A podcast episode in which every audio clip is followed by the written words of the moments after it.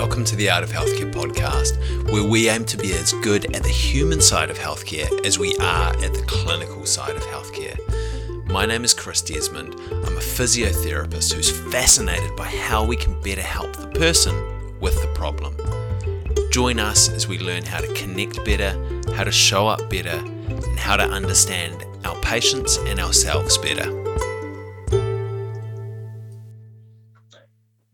Welcome to the Art of Healthcare podcast, uh, where we have conversations with experts or which help us get better at helping the person with the problem.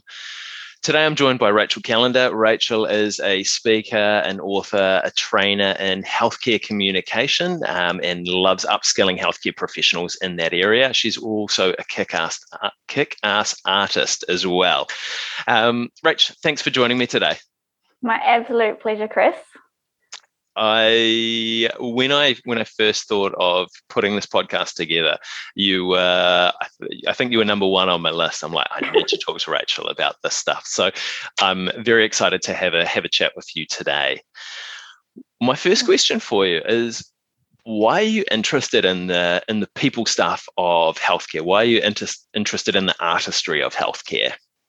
I love that you call it the artistry of healthcare, and I think maybe being an artist myself, like full disclosure and disclaimer, I'm not a healthcare professional at all. And I kind of fell into this role through um, a very significant lived experience. So my background is actually art. So I studied fine art at, in Dunedin um, a million years ago, and I'm actually a past wedding and portrait photographer. But it was when my daughter Evie was born with a very rare chromosome condition and the, the language that was used around it during diagnosis and then the whole kind of process and journey of her life and then um, death at two and a half years old, I realized that how I was being communicated with really affected how I coped, how I perceived my future, how I perceived my child, and how I connected and trusted the healthcare professionals. So it became a really powerful, um, I guess there was a lot of insights in that, that space. And then after Evie died, I was asked to uh, do a TED talk around this because I'd published a book, which was basically an antidote to all of the language that was used around Evie, which was very deficit focused. You know, there was a lot of dis words. You know, she was defective and abnormal and dysmorphic and mutated and retarded and disabled. And you know, you can feel this weight of language. And so I made this book to to counteract that narrative as a way to celebrate life and to see the person rather than the list of failing body parts. And so that kind of put me on this tra- trajectory of healthcare communications because I became so passionate about language and how that does affect the really crucial relationship between a parent, a patient, and a healthcare professional. And I realized that healthcare professionals find this really, really difficult because mm they need to communicate everything that's going on, the significant diagnoses, the big language. Um, but so often it's not understood, and there's confusion, and there's um, patronization, and there's dehumanizing, and all of these things are barriers to information being shared.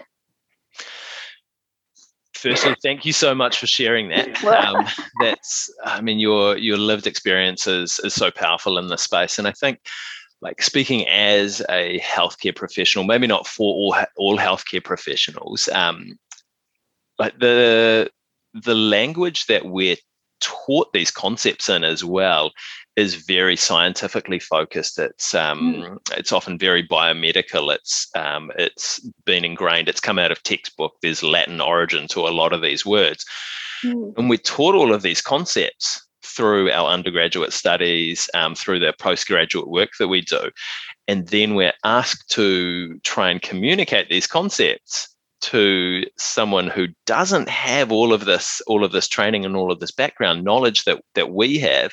Um, and often it's we we learn from mentors that have come through really similar processes to us, um, potentially 10 or 15 years beforehand when communication skills were even less valued than than maybe they were so it's it is really challenging and it's understandably hard for us to kind of articulate sometimes in a way that people can understand and i think it's it's really easy as healthcare professionals to just say oh i explained it they didn't get it that's their problem mm-hmm. whereas mm-hmm. actually it's on us. We we have um, we have this healthcare knowledge. We need to be able to collaborate with people and um, and help them understand and help them through a really really challenging time of their life. And, and the language that we use mm. is is vital in that. Um, yeah. What are the what are some of the things that you see with healthcare professionals in regards to the language that they that they use? Like what are what are some of the negative um, themes that that come across for you? Well, just I guess again, like in my work, I've I've never wanted to make anyone wrong, and so in this mm. work, often it's kind of um, it's seen as you know the bad doctor or the mean yep. doctor that you know that said this dumb thing or there was this negative experience and there's a lot of judgment and um, things get personal very quickly because there's so much emotion involved but my work is about stripping that and not about making anyone wrong because I mm. realize it's difficult for everybody. Like you say, you've got all this knowledge and you've done all the training, and it's almost like then you have to then untrain yourself to come back to a, a really basic level again. And I liken it to um, you know when you're learning a new language or you're learning the basics of anything you know your patient or your client in front of you might be just at the very beginnings of an abcs kind of level and you're kind of right up here in academia and how are you ever going to communicate? And so it's about kind of stripping it back and coming down to meet the level of that person. Because often with, with the negative experiences that you've talked about it can just lead to so much unnecessary additional pain and trauma um, and so many examples of interviews with parents and healthcare professionals all around the world. Everybody is finding this so hard, and everyone is frustrated, and everyone's angry at each other because it's like we don't, you don't get it, you don't get it. Like nobody's talking about this, um, the human essentially. Mm. And so what I've found is I've been able to over the years um, kind of distill all of these interviews and stories into um, different kinds of language that you that's used, and I've kind of created a tool that sort of puts language in four different quadrants. Um, and there's like a there's a positive axis and a negative axis. So if you can imagine a positive here and negative here, and then jargon, yep, jargon and and um, informative over there. And then each quadrant is kind of like there's a positive jargon quadrant, um, a negative jargon, and then a negative informative, and then a positive informative. So a lot of language just sort of falls into one of those spheres. And in medicine, mostly it lands in often negative jargon because most people don't speak medicine, like you've said. Like it takes what five five to ten years to learn everything. And like you say, there's Latin origins. Like we don't even speak Latin, and the average person doesn't speak medicine. And I remember when I was first being given Evie's long list of diagnoses, you know, they said she had multiple ventricular septal defects. And I'm just like, what the world is that, you know? But I would have understood heart holes because that's what that is. And eventually I learned what that was and I could rattle it off and use the anagrams and blah, blah, and it was all fine, but not straight away. So I think it's about um, sharing information when it's needed and when it's applicable and it's most useful so, not rattling off the whole list of things, but kind of starting with what's the most important and how can I explain that in a way that's um, understood. And to be honest, the best way to do that is just to ask a lot of questions. And I think maybe healthcare professionals feel the pressure to give all the information because um, that is your work, right? You give all the information, you share your knowledge. But sometimes the most powerful thing you can do is kind of just keep asking and checking in and asking and checking in otherwise there is so much room for um, negative experiences and misunderstandings and you know um, added trauma yeah and i find that the almost the deluge of information that that you can get and i've i've been i guess the word's probably privileged to be on both sides of the uh, the patient journey um, mm-hmm. in a way, both with um, broken bones and things for myself, um, but also also uh, for my kids as well. Um, going through the neonatal intensive care unit um, and spending a lot of time around there and around health professionals in, in that capacity, as well as my day job as a physiotherapist. And just that sometimes the amount of information that is given and, and disseminated and from the health professional who thinks that, that they are doing a, a, a really valuable job in informing someone of, of everything that's going on is too much mm. for them.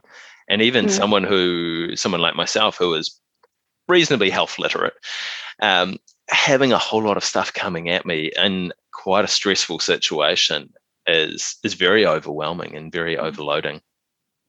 Yeah, because physically you can't actually absorb it. Like you go into shock, and then your brain, like signs. I mean, you probably know this about you know when you just physically cannot contain the information. Your brain shuts down in protection mode, right? When you're mm-hmm. just overwhelmed with fear and and stress and anxiety, and that's often the case um, with especially difficult diagnoses. So it's a really, it's fraught with peril, this space for everybody. And I know a lot of healthcare professionals have tried to use humor or metaphor as a way to explain things. And sometimes it has worked and sometimes it doesn't. And there's been um, parents who have just said, look, I think they were trying to be nice, but it just added more stress. And, you know, there's stories of anaesthetists, you know, with genetic parents, you know, with different genetic um, conditions with their kids and and the anaesthetist talking to the parents like well who's which one of you is responsible for this problem? And the poor mum's put up her hand and you know just trying to be funny but not. And it's just it doesn't always land or in the neonatal intensive care unit and nurse trying to be light but saying oh look this little child she was naughty overnight and stopped breathing. And the poor parents are like this how could this child be naughty? Like it's not her fault. Like mm. that they're adding all this extra weight and it's just communication and language and throwaway comments and little things can add so much um, angst. And um, some parents have said it kind of,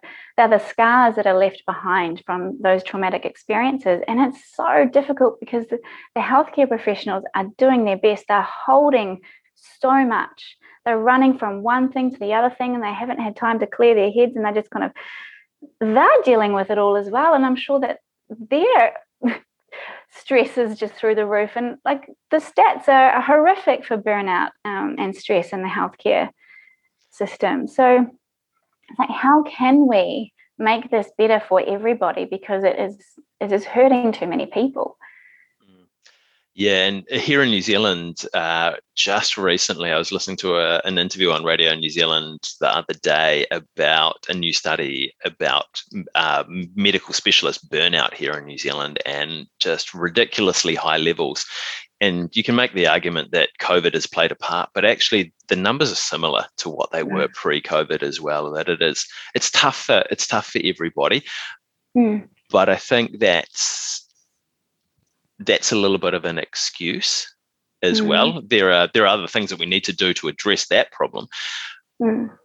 But we also need to be working on our ability to communicate in a way that connects with the person and that is reassuring and uplifting and allows them to uh, allows them the best chance of recovery as a patient or allows them as a family member or a support, support person the best chance to support whoever it is that they're caring for as well and and if mm. you going back to your going back to your quadrant uh, four quadrant mm. model um, of the the positive negative jargon informative i guess like what what we're ideally wanting to work towards is a positive informative communication style with our patients yeah. no matter kind of what what segment that we're sitting in currently how can yeah. we how can we start to think about doing that well I reckon it's about understanding where your language is naturally fitting to begin with. I mean, I've got, mm. I can show you on the screen what it looks like just so if people are listening or watching, they can get a sense of it. Would that be useful?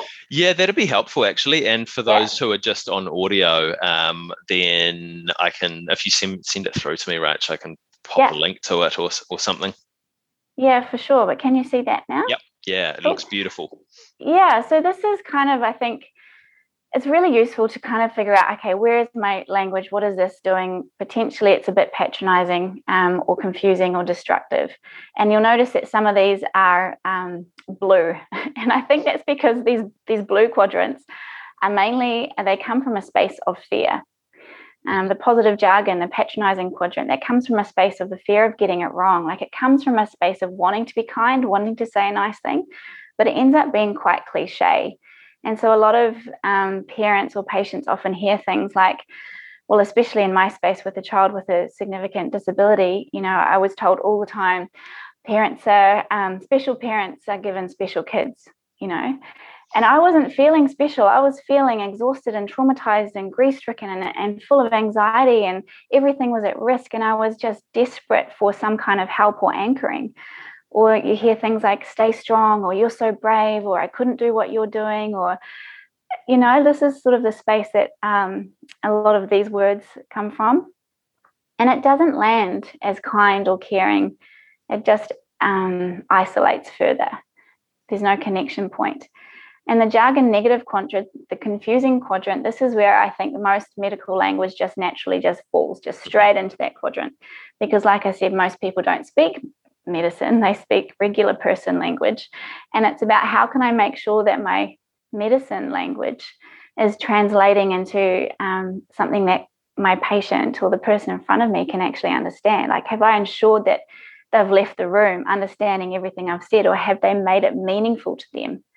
You know, or have I just listed off a whole lot of words that I can speak fluently and I've forgotten even how to I don't even think about it anymore. You know, they rattle off multiple ventricular septal defects like it's the, you know, breakfast cereal, you know. But for someone like me as a new mum, like that was just completely bamboozling. And, and even just the actual diagnosis for my daughter Evie, it was so rare it didn't even have a name. And they just called it partial trisomy 9 and partial monosomy 6. I didn't know what a trisomy or monosomy was, and I couldn't even spell it. And my doctor hadn't um, an English accent. And so I didn't even know what he was trying to say. Like it didn't even feel like a real word. And so when there's confusion, there is no sense of anchoring or grounding. And how then can the patient make sense of that diagnosis and then empower themselves to take the next next steps to look after themselves? So they're constantly just relying on um, the internet, which just causes even more confusion. And there's just no way for the healthcare professional to know what have what have they made this mean? What have they heard? What have they misunderstood? And then what have they left the room thinking? And without asking there is just so much confusion and that's that's a really dangerous space i think. Yeah i, I completely agree. And i mean just listening to you I, i've actually probably inadvertently got better at not doing this since i've had kids and i've been sleep deprived because like I'm never quite sure. It always makes sense in my head, but I'm never quite sure if the connection has come out of my mouth the same way. So I'm much better at actually asking and checking in and saying, "Hey, what did you get from that? Did that did that make sense at all? Like it made sense up here, but I don't know if it came out the same way." Yeah, right. Exactly. And just it's so much confusion and you have to check in. You really do. Um, and then this next quadrant, the informative negative, and it's informative because people generally understand this language because it is, um, it makes sense, but it really it hurts. It's destructive. It's dehumanizing. It's almost soul destroying. So this is where we get language like retarded or um, dysmorphic or defective or abnormal. Um, you can sort of sense the weight of them. Like they're they're very judgmental, subtractive. Mm um, they take ability away, they take a person's sense of humanity away. Um, a lot of examples of medicalizing very difficult times, um, stories from uh, loved ones who have had miscarriages, and then the, the nurses have said, you know, they're going to clear the debris or the product of conception, you know, the product of conception, you know, this was a child, a dream, something that was wanted, and all of a sudden it's become almost in an instant a product of conception. So it's not even human anymore. So you can sense how that would add to the pain of the experience that's already painful. Mm. So it's about how can we be really clear and intentional about our language and think, what if someone was to read this language? How would that make them feel? Would that add to the trauma or would it ease some of the pain? And I think we're just not asking these questions about language because we've just done it in the past. This has been what's done in the past. This has been how it's been, and um, we haven't reviewed it. Like even the word retarded, you know, this is a word that's still being used a lot, and it is used to really intentionally hurt a person. And so it's just it doesn't feel appropriate in the medical world to, to keep using it. We need to adjust this language as language constantly evolves and adjusts culturally.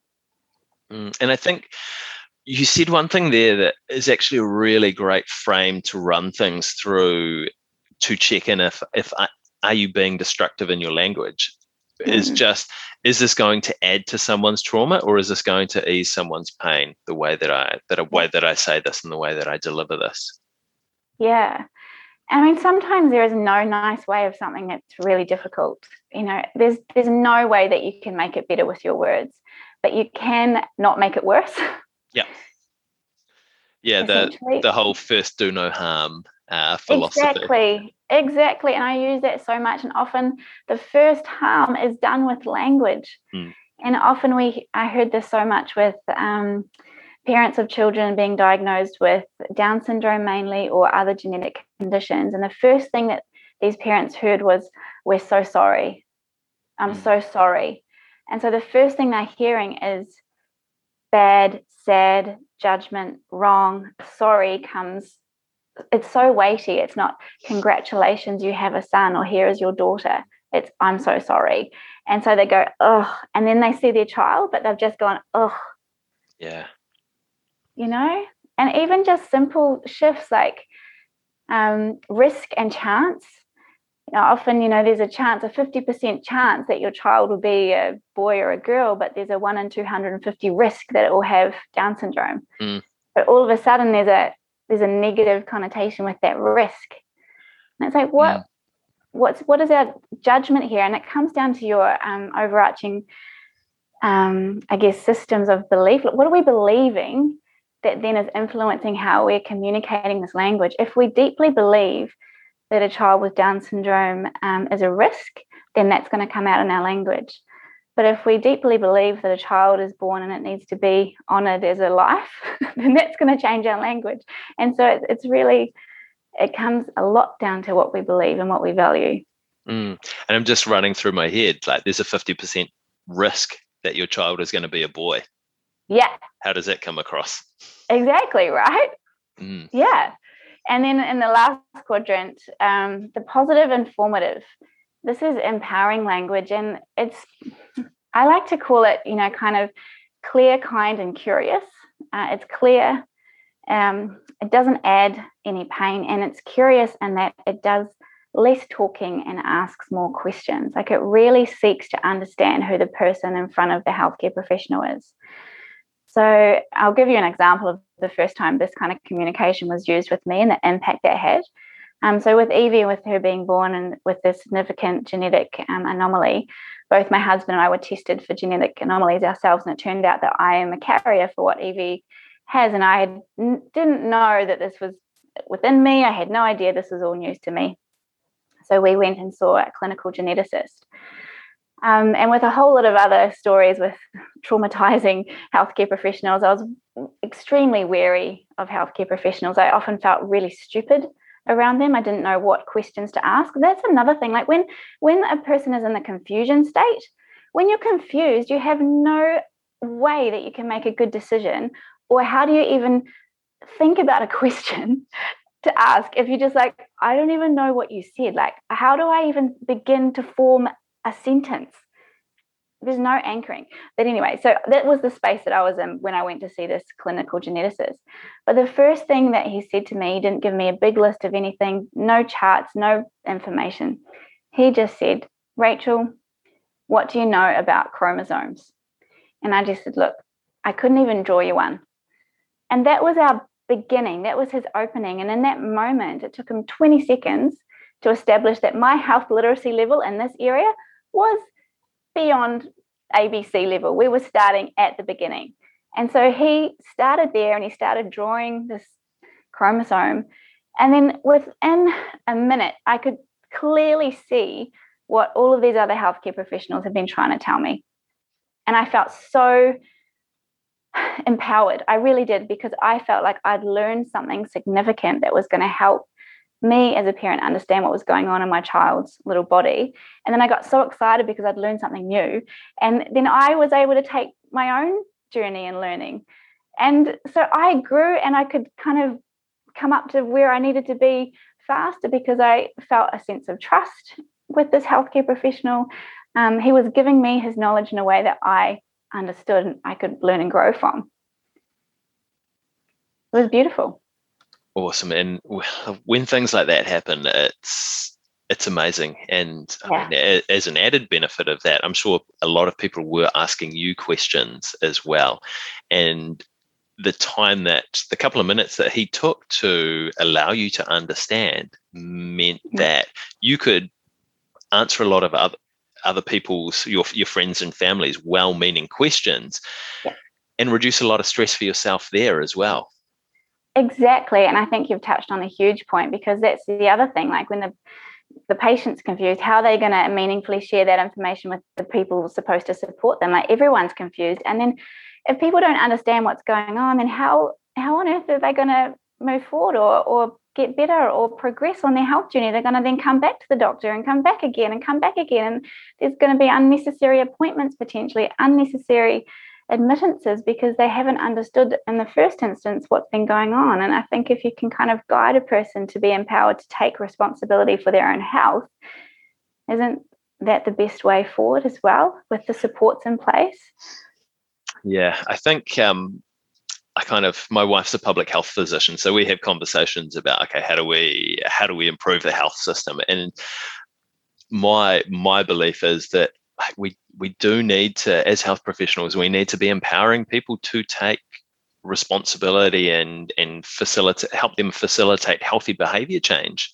Yeah. Because we can't continue to be the ambulance at the bottom of the cliff for people. It, it's it's not going to be sustainable long term from a numbers mm. perspective or a health perspective of a population or a financial perspective for governments to fund it something needs to shift and, and language mm. is such a powerful tool and and how we disseminate knowledge is such a powerful tool to help people to empower them to to make great health choices and live the healthiest lives that they can mm, and I, I totally agree and i think that's where the questions come down to it i think if healthcare professionals can really get on board with the the, the values um, of a person sitting in front of them, their patient. What do they really care about? What are they most concerned about? What does quality of life look like to them? What does that mean to them? What does a good day look like for them? And then and then bring in healthcare and the knowledge and expertise to really align with that person's best self, best life. Then that is huge, and I think that is where care can really come in. And um, I call that allyship, essentially, a real deep sense of partnering where knowledge is shared and respected. Like both sides come with knowledge. The patient comes with deep knowledge of themselves, and the healthcare comes with deep knowledge of um, the body and how it can be optimal. And when those are met with a sense of partnering and respect and trust, then oh my gosh, that can be amazing. But if there is fear meeting fear, how on earth can any kind of health or meaningful wellness occur in that space? It's just added trauma, added pain, added cost, no benefit at all for hmm. anyone. Mm. Yeah. Exactly. Um, I'm going to be a bit reductionist here and ask you how do you put that into practice tomorrow? Well, I do have another little slide, but I mean, I, I feel like I'm in workshop mode, but I think it might be super useful. Can cool. I can I do that? Yeah, go for it. Um, so I've done the homework for you, listeners, and I've got a little uh, slide here to show you. So when we're thinking about empowering communication, um, I have four umbrella questions that you can consider.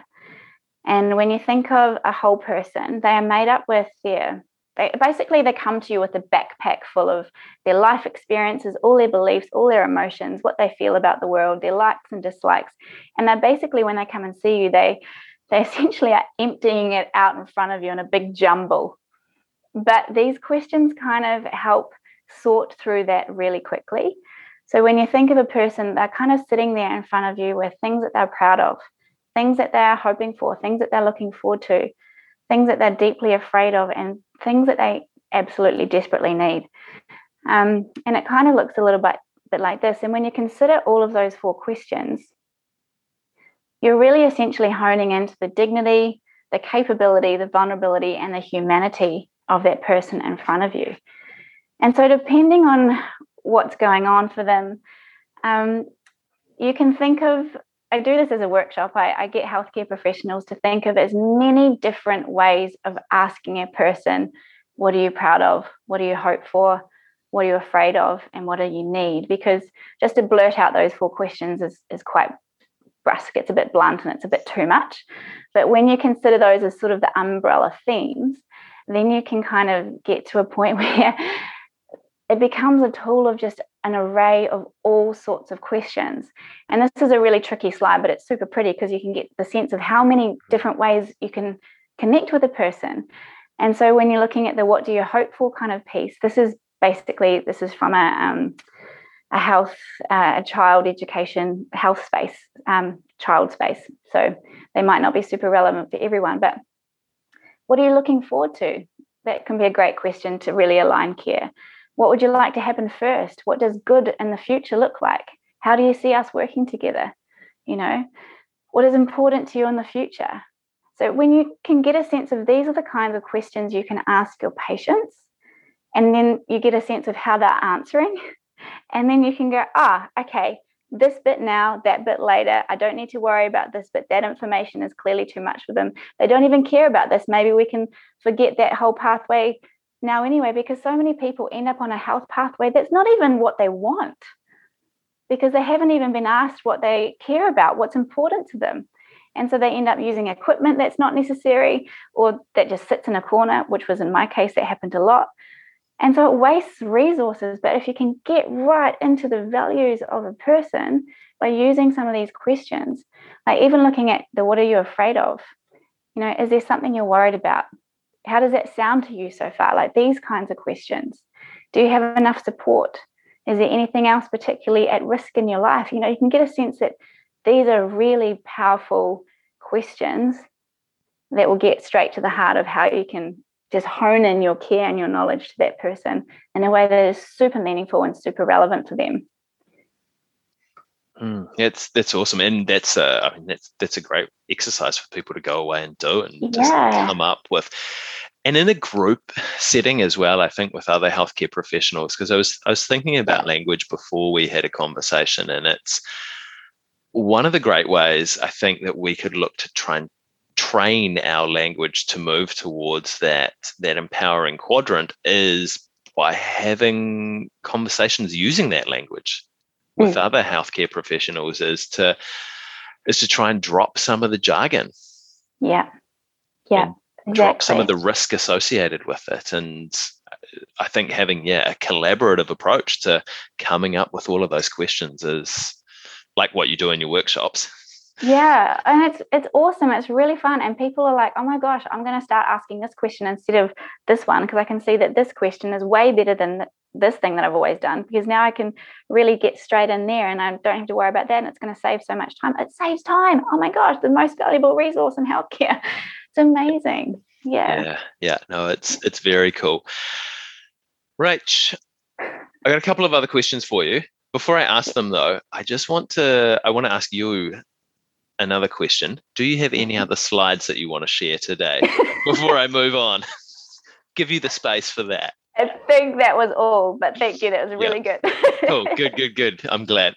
Um, Rachel, if people are really interested in uh, the work that you do and want to want to find out a little bit more about it and, and potentially work with you, what's the best way for them to to get in touch? Where's the best place for them to find you?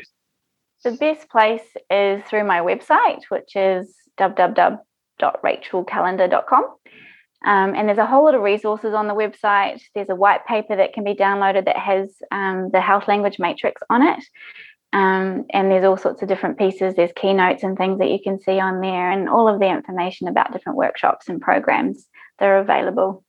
Yeah. Mm, and the white paper is is absolutely amazing. It's oh, uh, it's not you. just informative; it's also beautiful, which you would expect with your artist artist background.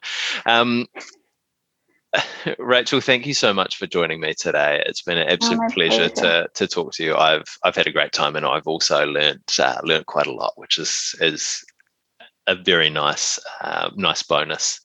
Definitely. Definitely. Oh, it's such a pleasure. And I love what you're doing. I think the art of healthcare is is brilliant because it is an art, an art and a science. And And I think, yeah, if, if language can be used to benefit healthcare professionals and patients as well, like that's that's awesome. That's awesome. That is a wrap. Thanks everyone for tuning into the show. If you've enjoyed it, then make sure to hit subscribe on your favourite podcast app so you don't miss any of the weekly episodes. If you want to support the show, the best thing you can do is to share this out with a mate that you reckon might enjoy it. And if you want to enhance your skills in this area even more, then watch out for the Art of Healthcare community coming in August 2021. It's a truly interdisciplinary space for us to upskill our art. If you want a sneak peek, for more info, head over to artofhealthcare.mn.co.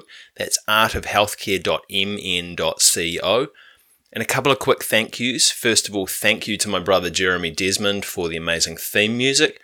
And thank you to you guys for joining me as we look to improve our art.